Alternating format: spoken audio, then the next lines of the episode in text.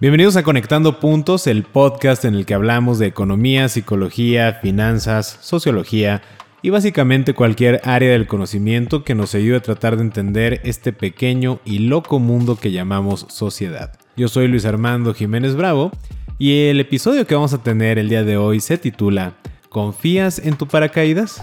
Este podcast es una producción de Blackbot.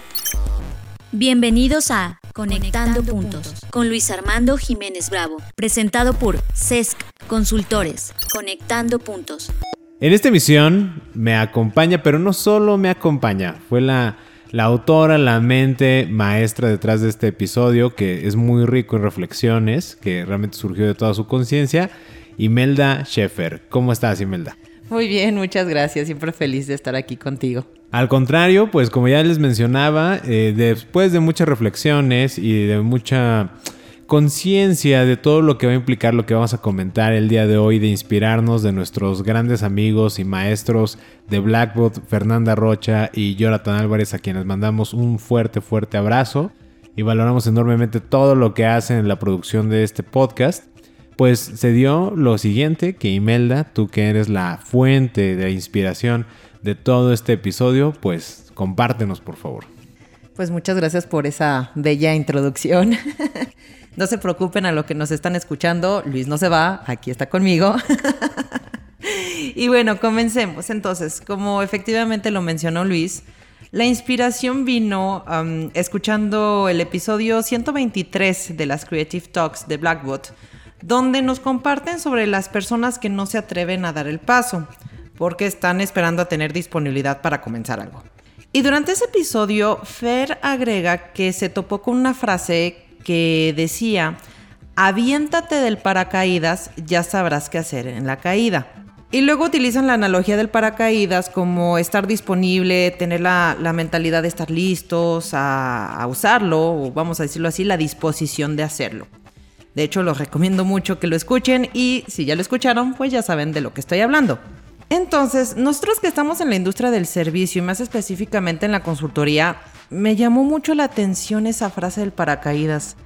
Y recordé, no sé por qué, o sea, no puedo decir, ay, lo ligué por esta parte, no. Naturalmente me vino otras frases que se escuchan mucho en estos momentos. Bueno, no en estos momentos, pero que se escuchan. Es de aviéntate, inténtalo, haz solo necesitas dar el primer paso. Mentalidad de tiburón, no sé, o sea, todo ese tipo de frases me empezaron a resonar en mi mente. Y luego, más que el hecho que las personas no tienen la disponibilidad de aventarse o sacan justificaciones para no hacerlo, me vino esta pregunta: ¿por qué las personas no están dispuestas a saltar? Entonces, para este episodio vamos a seguir con esta analogía, pero la vamos a cambiar. Vamos a hacerla un poco diferente. Para esta conversación nos vamos a la acción, no a la decisión. Esto es, cada acción que hagas en tu empresa o negocio es como si te lanzaras. Esto es, pues empezarlo, ¿no? Podría ser abrirlo, sacar un nuevo producto, implementar una nueva estrategia, cambiar de trabajo, hasta quitar un producto podría ser. Cualquier acción es como si te lanzaras. Entonces, como lo dije previamente, no es sobre la decisión, es sobre la acción. Entonces vamos a asumir que ya se tomó esa decisión y es aventarte. Esto significa, imagínense, ya te subiste al avión, ya te pusiste el paracaídas, ya te están abriendo así la puerta, ¿no? Para que te lances, ya empiezas a sentir todo el viento y todo, y ahí tienes a todo mundo y ya estás ahí, ya te abrieron la puerta y solo falta lanzarte. Y si partimos del hecho de que las decisiones que tomas están ligadas a tu buen aterrizaje o a tu caída, otra vez me hice esta pregunta, o sea, ya me imagino en ese momento. Y pues, ¿por qué la gente no se lanza, no? Después de todo lo que ya se ha hecho. Y luego pensé en esta parte de, ¿y si lo que frena en aventarte es realmente la duda que tienes sobre otros factores que hacen parte de tu salto?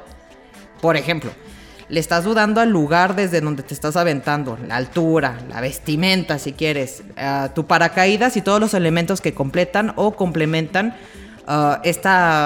pues digamos, ese paso hacia el vacío, por decirlo así, para sentirte seguro en tu viaje de bajada. Y voy a decir viaje de bajada porque siento que si empiezo a decir caída se puede malinterpretar. Para mí es un viaje de bajada. Entonces regresemos a esto. Imagínate que te vas a lanzar, pero estás dudando de la persona que preparó el paracaídas. Empiezas a dudar de la persona que te dijo, ahora es el momento de lanzarte.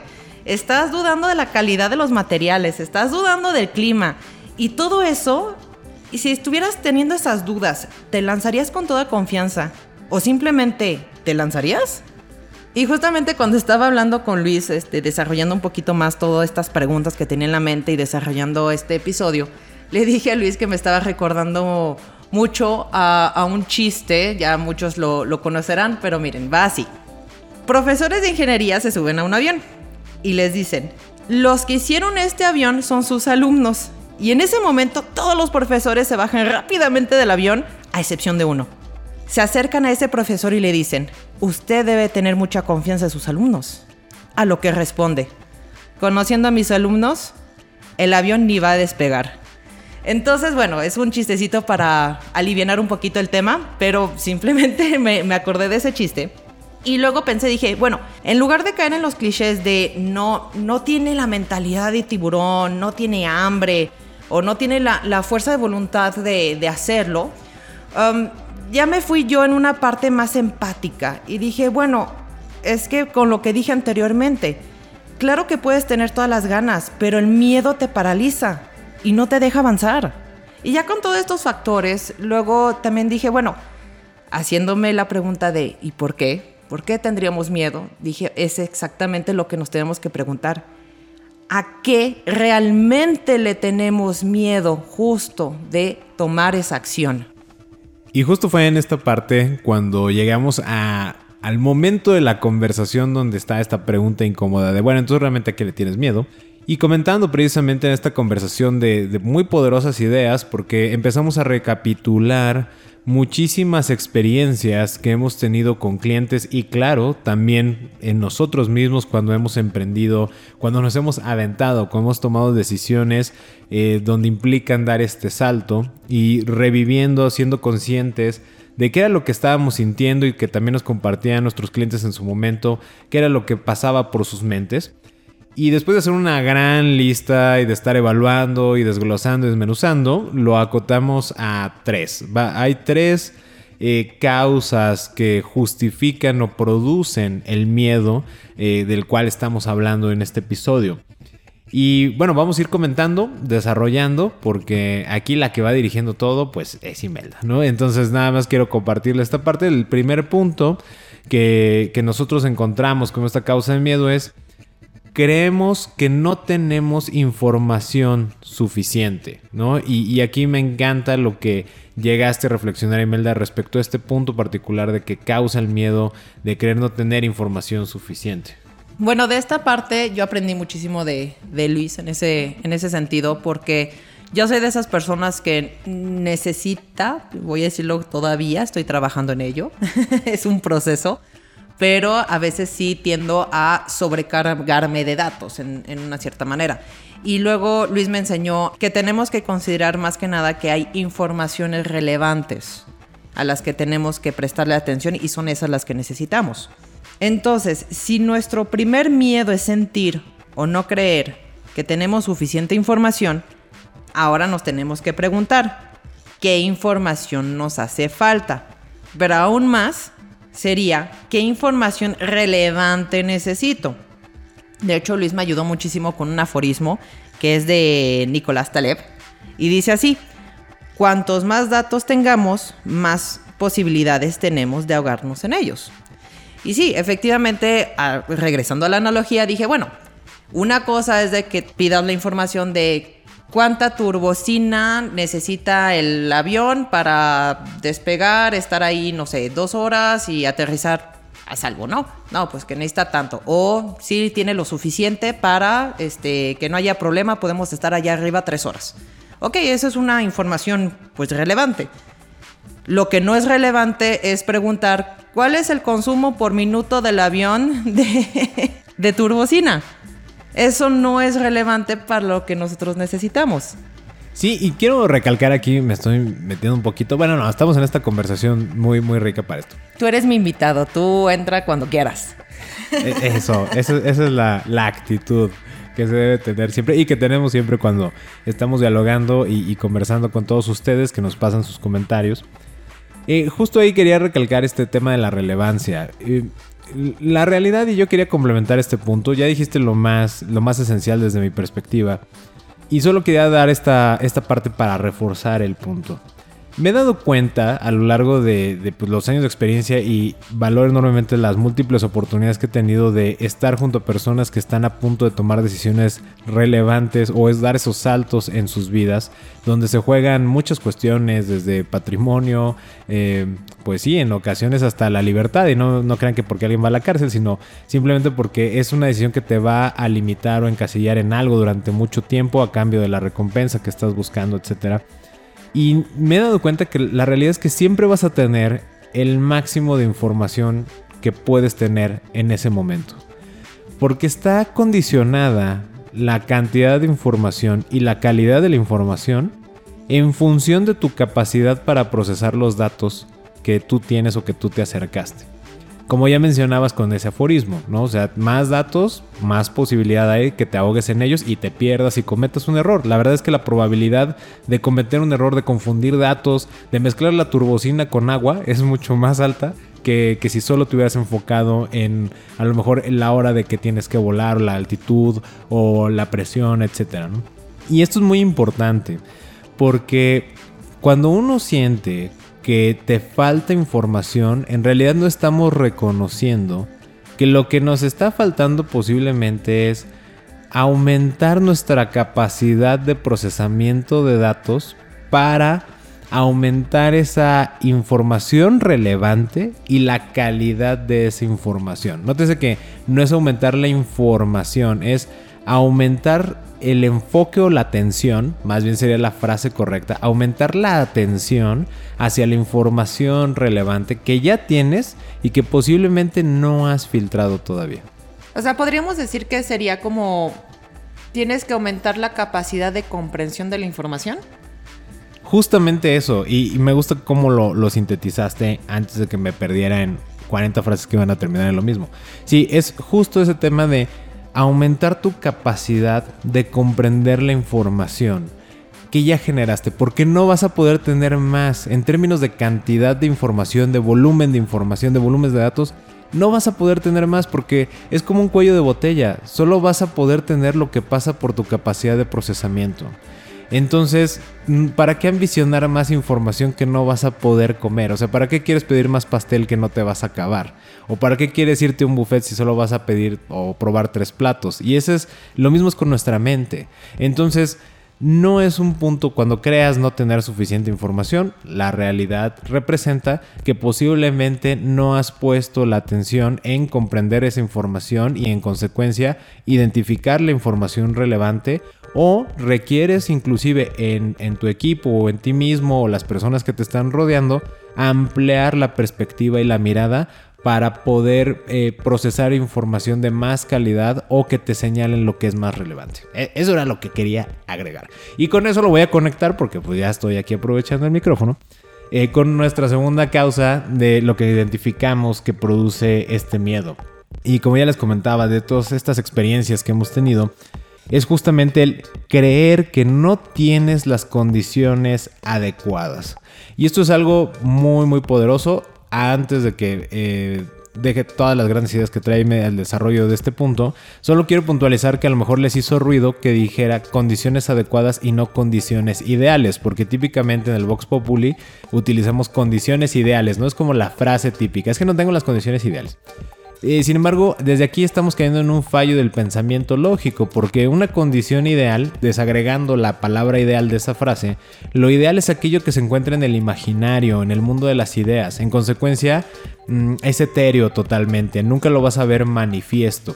En tu mente sí, En tu mente sí existe, en tu mente convive e interactúa con tus proyectos y con esa decisión de aventarte. Sin embargo, en la manifestación física no se va a dar. Entonces, empezar por cambiar este lenguaje de condiciones ideales a condiciones adecuadas. Y aquí también trae otro catch, que para eso nos vas a complementar, ¿verdad? Dime. Yo le decía a Luis que siento que a veces nos escondemos justamente. Es una de las partes donde más nos escondemos, de que no es ideal. Es una justificación, pero la hacemos ya sea consciente o inconscientemente, pero creo que es una de las más grandes, ¿no? De que es que no es lo ideal en ese momento, en lugar de decir, tengo la situación adecuada o no. Claro está. Nos vamos a ir otra vez sobre la misma analogía. No es adecuado ni recomendable de que te lances de un avión cuando va a haber una tormenta, ¿no? Pero si te pones de, las condiciones ideales es de que la temperatura sea entre 22 y 22.5 grados, pues ya eso es lo ideal. Pues claro que va a estar bien difícil que llegue exactamente en ese momento, ¿no? Es de, no, es que ahorita son 22.7, entonces no. Dices, no inventes, o sea, también... Yo creo que hasta la NASA, ¿no? Para los cohetes tienen una cierta... Hay unas ciertas condiciones para lanzar los cohetes, pero son ciertas temperaturas, pero no se van tan al específico. Y yo creo que justamente muchas veces nos podemos justificar en el de... Es que tiene que ser exactamente eso, si no, no. Y nos escondemos en esa parte. De hecho, les queremos compartir sobre una serie que estuvimos viendo y que justamente cuando estaba... Hablando de este episodio con Luis, me vino a la mente, pero me encanta cómo lo cuentas tú, Luis. Sí, como no, con mucho gusto. Pues justamente estábamos viendo en Netflix, para variar, ¿verdad? Bueno, ya esto parece como tomar refresco, en fin.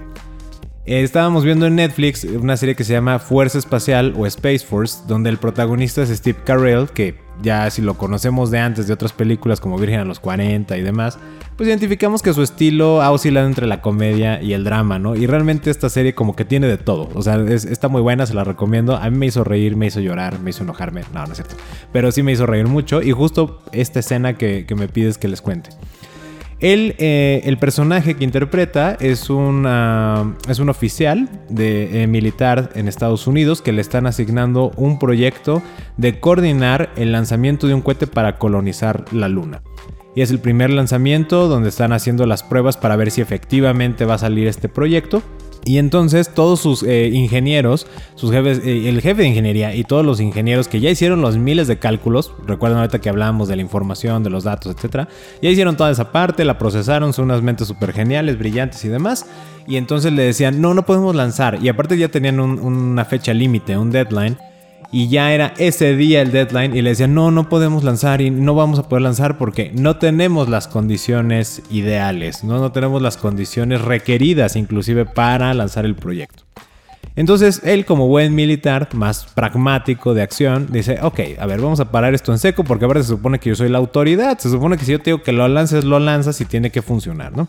Lo saca y están en el exterior, está un cielo despejado, hermoso, soleado el día, y los pone así todos en filita como soldaditos y les empieza a preguntar, a ver tú dime por qué no tenemos que lanzar, ¿no? Y todos repiten este tema, es que no están las condiciones requeridas, no estamos seguros de que sean las condiciones ideales, adecuadas para que esto se dé, etc.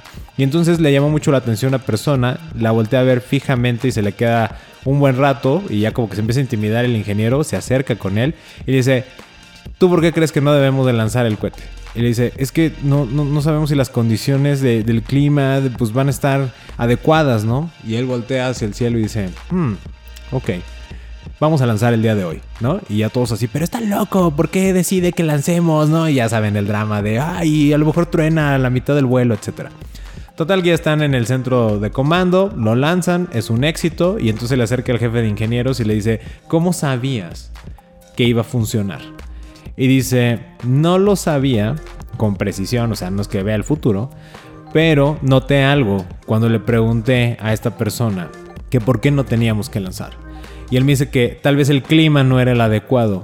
Había un cielo despejado y él traía un paraguas cerrado en su mano. Dice, ese tipo de personas que teniendo un cielo despejado aún cree que va a llover, nunca va a lanzar un cohete. Y eso es como, ya entonces sabía que habían hecho todo lo mejor que podían hacer, estábamos en el momento correcto y era el momento en el que teníamos que hacerlo. ¿Y por qué nos pareció tan poderosa esa escena? Es justamente porque tiene toda la razón el tipo. O sea, una persona que trae un paraguas cerrado en un cielo despejado, sin una sola nube, pensando que en ese momento va a llover, es una persona que cree que nunca va a tener las condiciones adecuadas. Sí, fíjate que a mí me encanta esa escena porque estamos hablando de no es que, es preventivo, podría tener un paraguas en su oficina. No, está afuera y lo tiene en la mano. Es lo que te llama mucho la atención y es lo que el militar analizó. Dices, es que tú crees que en los próximos 5 segundos podría llover. Y no hay ni una nube. Y quiero complementar que, claro, pues las condiciones van a cambiar XN veces, pero nunca sucede de esa manera tan radical como justo lo que decías, ¿no? O sea, lo traes porque a lo mejor en 2 segundos ahorita todo se pone negro y cae la tormenta perfecta, ¿no? Aquí lo que tenemos y quiero recalcar, y lo que trato de transmitir en esta conversación es justamente que cuando creemos no tener las condiciones adecuadas, en realidad lo que estamos diciendo es que posiblemente no estamos teniendo la capacidad para ver el cómo aprovechar esas condiciones, o más aún, cómo utilizar y aprovechar los recursos que tenemos disponibles en ese momento para sacar el máximo provecho de esas condiciones. Obviamente que esto, los que ya nos han seguido y ya escucharon el episodio de meritocracia, no lo estoy diciendo desde el enfoque de pues es que es mentalidad y todo ese rollo. No. Estoy diciéndolo desde el enfoque de la conciencia. Nunca vamos a tener los recursos ideales, los que nos imaginamos. Tenemos que trabajar con lo que tenemos en ese momento, con lo que podemos manifestar en función de lo que ocurre en ese momento. Y por más que busquemos y querramos esperarnos a actuar hasta que algo cambia en función de lo que imaginamos, desafortunadamente en la vida eso nunca va a suceder. Siempre van a ser las condiciones que están y tienes que dar el resultado o tomar la decisión de aventarte con lo que tienes en ese momento y confiando, que me estoy adelantando un poco, y confiando en tu capacidad de utilizar esos recursos, de que tienes la conciencia de esos recursos, que eres consciente de cómo aprovecharlos y más aún el dejar de ver que las condiciones, el entorno es lo que tiene que cambiar para que tú des el siguiente paso. La realidad es que tú solo tienes que ver, ok, hay vidrios en el piso y yo estoy descalzo, pues en lugar de que me paralice y diga, no, pues cuando vengan a barrer los vidrios, nadie va a venir a barrer los vidrios, amigo. Tienes que buscar los huequitos entre los vidrios y caminar. Ahora piensa cómo vas a hacer eso. Y esa es la realidad. Y por eso me encantó ese tema del militar. Porque dice, claro, alguien que trae eso, pues nunca va a tomar la decisión. Y ese era mi resumen de ese punto. Bueno, y para finalizar este segundo punto, nada más quiero agregar que, efectivamente hay personas que tienen más capacidad para aprovechar ciertas condiciones. Eso es innegable. Pero lo que uno tiene que mantener presente es que siempre vas a tener que ejecutar, como decía Luis, con los recursos que tienes, no con los que podrías tener. Bueno, y ahora nos vamos al tercer punto, que una de las cosas que estuvimos justamente analizando, como decía Luis, es la confianza en ti y o en tu equipo. Primero que nada, tenemos que hacernos una pregunta muy difícil. ¿Tienes confianza en tu capacidad? Y es incómoda. Y la respuesta más probable cuando te encuentras ya en ese momento es que no, porque si no ya te hubieras lanzado, ¿no? Así de fácil. Entonces, tenemos que no limitarnos, no decir, pues deja, cierro y ya me bajo y ya no vuelvo a subirme en un avión, ya no vuelvo a hacer nada. No, tampoco no vamos a llevar la conversación a ese punto. No nos tenemos que limitar. Más bien tenemos que profundizar. Es preguntarnos el por qué. Si ya nos preguntamos, ¿tienes la confianza en tu capacidad? Respondes no, ¿ok? ¿Y por qué? Y nos vamos preguntando y respondiendo para obtener una claridad, para poder justamente superar las dudas y limitaciones autoimpuestas. Y hacemos tanto de nosotros como el de nuestro equipo. De hecho, eso me recuerda también un episodio de las herramientas de Blackbot, perdón, creo que se llama Caja de Herramientas, ya me acordé. Caja de Herramientas de Blackbot, donde Fer está compartiendo justamente una metodología que estaban utilizando o que siguen utilizando en Honda de los 5 porqués, que vas haciendo varios porqués para poder encontrar una solución. Entonces, realmente es casi lo mismo. Tienes que profundizar en ti, en tu equipo, y de ahí ya vas desmenuzando y vas encontrando, porque recuerden, esto es un miedo y a veces no lo vamos a encontrar así de, ah, sí, lo sé porque esto, no, tenemos que profundizar un poquito más al respecto. Y quiero puntualizar esto que acabas de decir, que hay que recordar que es un miedo. Y nuestra tendencia natural como seres humanos, especialmente en estos miedos que son constructos sociales de lo que vas a hacer y aviéntate y todo lo que ya hemos estado conversando en este episodio, tu primera reacción va a querer ser huir de la confrontación con ese miedo. Y por eso me parece tan valioso que menciones lo de los 5 porqués. Porque te va conduciendo y dirigiendo tu pensamiento a realmente encontrar la causa. Es como irle pelando a una cebolla las capitas de la emoción cruda y dura, ¿no? De la negación, del no sé qué más tengo que hacer, etc. Y en la medida que tú vas avanzando y vas profundizando, vas a encontrar esa causa muy interesante. Que lo más maravilloso, cuando tú ya llegas al 5 porqué, generalmente pasaste de esta primera respuesta incómoda, cruda, burda, de no tengo confianza en mi capacidad, a decir, ¿sabes por qué no tengo confianza en mi capacidad? Porque me falta aprender Excel, porque ya saben que es esas cosas en la vida que crees que lo sabes usar, pero realmente no lo sabes usar. Y entonces es como si tan solo aprendiera a desarrollar más esa habilidad. O me falta aprender negociación, o me falta aprender a darle órdenes a mi perro, o me falta aprender a relajarme antes de irme a dormir. Generalmente cuando tú ya llegas al 5 porqué, lo que era un miedo absoluto, una desconfianza en ti mismo y en tu equipo se reduce al desarrollo de una habilidad para enfrentar el reto específico. Y entonces pasamos de la visión de lo imposible, como de no, esto es imposible, nunca se va a poder hacer y no sé qué, gracias a que puedes confrontar esa pregunta muy dura al principio, viene toda la miel, ¿no? O sea, como que pasas el primer mordisco amargo y luego en la medida que vas masticando revela su verdadero sabor más dulce y se vuelve esa tarea imposible en algo posible. Es como, pues realmente lo único que tenía que aprender a hacer era sacar hablando del Excel, estoy obsesionado con eso, esta formulita de sumar, sí, y con eso se resolvía. En ese momento mi confianza aumentaba 3000 veces porque me ahorró el tiempo, porque me dio el resultado que yo estaba buscando, porque sí me salió lo que yo pensaba que me iba a salir si yo hacía esta ecuación o esta fórmula o lo que fuera. Y cuando dices, ¿por qué tienes miedo? Porque ¿confías en tu capacidad? No confío en mi capacidad. Pero no nos quedamos ahí, como ya decía Sime, sino vamos rascando, vamos masticando. Pasamos de lo amargo a lo más dulce para llegar a la semillita que te dice, lo único que tenías que aprender a hacer era ponerle igual, sumar, punto, sí. Abrir paréntesis, no, le estoy escribiendo la fórmula, ¿verdad? Eso es lo único que tenías que hacer. Y en ese momento, cuando ves el resultado manifiesto, tu confianza aumenta tremendamente. Y lo mismo sucede con tu equipo. Y por eso me encanta, insisto, que hayas mencionado la palabra, recordando que esto es un miedo.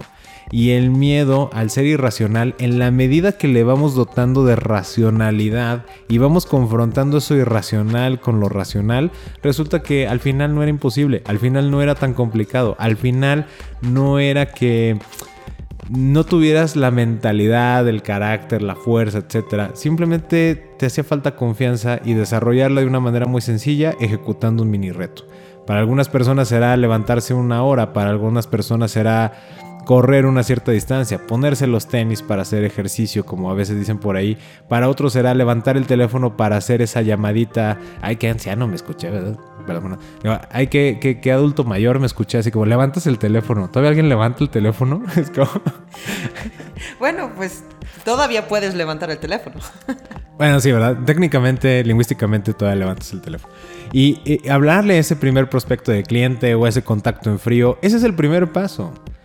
Y únicamente con que hagas eso, automáticamente cuando lo haces, tu confianza se dispara y lo que se veía imposible, lo que se veía tan horrible, tan temeroso, se desvanece. Y me encanta lo que nos estás compartiendo porque pues justamente de esta forma pues podemos lograr cambiar el reduccionismo de decir solo aviéntate, tú hazlo, cree en ti, es como, sí, es mucho más fácil de decir que de hacer, ¿no? O no, cambia completamente tu equipo o lo que sea. Por un reconocimiento, o sea, cambiamos eso por un reconocimiento de tus propias deficiencias y miedos que generan justamente esa desconfianza. Luego entonces, no siempre es actitud, no siempre es por falta de carácter. Simplemente es enfocar tu energía al desarrollo de esas competencias y o habilidades tuyas y de tu equipo que se detectaron para justamente construir la confianza en ti y pues de los que te rodean, los que hacen parte de tu equipo. Y reforzando como lo dijo Luis, una vez que tenemos esa confianza construida, el miedo, las dudas desaparecen y simplemente te avientas. Y pues me gustaría nada más aportar para redondear y ya tener la conclusión de esta emisión, que fue una idea muy poderosa. Ya saben que aquí en Conectando Puntos generalmente planteamos contenidos y dudas que no ocurrieron nada más en un momento, sino que hemos procesado y discutido y cuestionado y validado una y otra vez, precisamente para llegar a estos temas y de conectar puntos mucho más sencillos. Y justamente eso fue superar el miedo. Yo les quiero compartir que cuando Imelda tuvo esta idea de... Es que la clave está en la confianza. Y deben haber visto su emoción, ¿no? El día que nos toque a todos conocernos, post-pandemia, post-COVID, y que convivamos. Esa emoción en su cara de... Es que no está el tema en la frase de aviéntate. El problema está en la confianza que tú tengas. No para aventarte, sino para confiar en lo que harás mientras estás cayendo. Y entonces lo decía tan convencidos como ya vio toda la panorámica, todo lo que les platicamos, ya lo entendió todo perfecto, pero lo redujo en esa frase muy poderosa. Y en la medida que la empezamos a masticar, que la empezamos a licuar más que masticar en nuestras mentes y procesarla y alimentarla, nos decíamos, claro, es que no es un punto de que te repitas 1,000,000 de veces que lo puedes hacer. No estoy diciendo que eso no sirva. Debe de impactar en un cierto nivel inconsciente, subconsciente. Claro que debe tener un beneficio y seguramente hay una infinidad de personas que les debe de funcionar. Pero si nos vamos a lo que nos ha tocado vivir en la práctica y lo que hemos visto en los emprendimientos, pues me ha tocado ver emprendedores que se han dicho 1,000,000 de veces que van a conseguir $1,000,000 y nomás no consiguen los primeros 10 clientes. Porque el enfoque no era en estarse reafirmando eso, sino en voltear a ver, oye, ¿tienes confianza en tu capacidad o tienes confianza en tu equipo de que cuando levanten el teléfono conecten una venta? Porque esa es la pregunta dura. Y decían, bueno, ya si lo vemos así, no tengo. Entonces hay que trabajar en esa habilidad. Ya te repetiste y no te quiero decir que te dejes de repetir 1,000,000 de veces que lo vas a conseguir. Eso no tiene nada que ver, son dos cosas totalmente distintas. Pero no caigamos en la falacia de que porque yo me repito una frase, estoy atendiendo la situación que debo de atender. Es mucho mejor hacernos esa pregunta incómoda y que, insisto, si hubieran visto la cara de claro, el tema es la confianza, o sea, confías en ti, ese es el meollo del asunto. Bueno, y el también estarnos preguntando por qué. Eso fue como también decía, es que yo lo hago muy naturalmente, el preguntarme un montón de cosas, pero dije, pero es que otra vez, ¿qué información necesito? Necesito saber el porqué de esto y necesito como que... Sí, fue como que todo una cosa de una mezcla entre la información, el preguntarse por qué, el de las condiciones adecuadas. Sí, fue como una mezcolanza por ahí que se lo dije a Luis y ya, me ayudó un poquito a poder hacer este episodio justamente porque pues mis ideas iban por todas partes. Te lo agradezco muchísimo. Pero sí, también sí me vi con esa cara de emoción y también, Luis, yo creo que tuviste una chispilla, ¿no? Cuando dijiste, sí es cierto, ¿no? Yo no me he preguntado el porqué de ciertas cosas. Sí, y más allá de esa pregunta muy poderosa y francamente el tema de la confianza, yo la verdad los invito a ustedes que hagan ese ejercicio. Cuando se sientan trabados, bloqueados, cuando sientan miedo, como lo estuvimos repitiendo a lo largo de todo el episodio, y con esto quiero cerrar ya mi aportación, ¿no? Que este tema.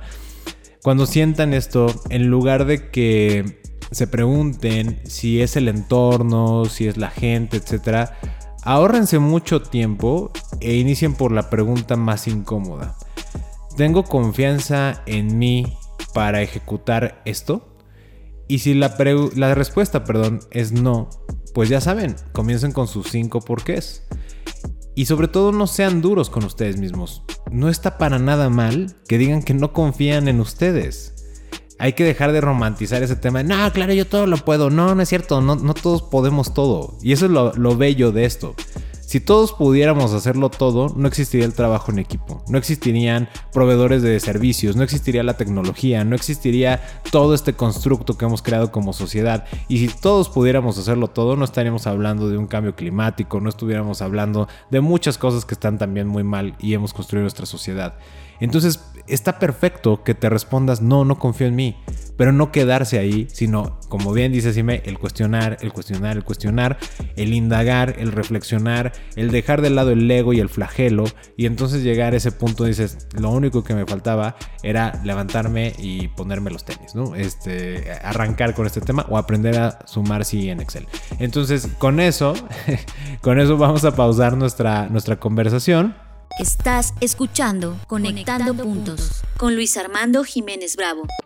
Después de esta muy profunda disertación que hemos tenido alrededor de esta parte de la confianza y del aventarnos, y nos encantaría que nos dejen, por favor, sus comentarios, sus experiencias, sus reflexiones, lo que han vivido y también, claro, lo que a ustedes les ha funcionado o la manera en que enfrentaron ese dar el brinco, ese aventarse.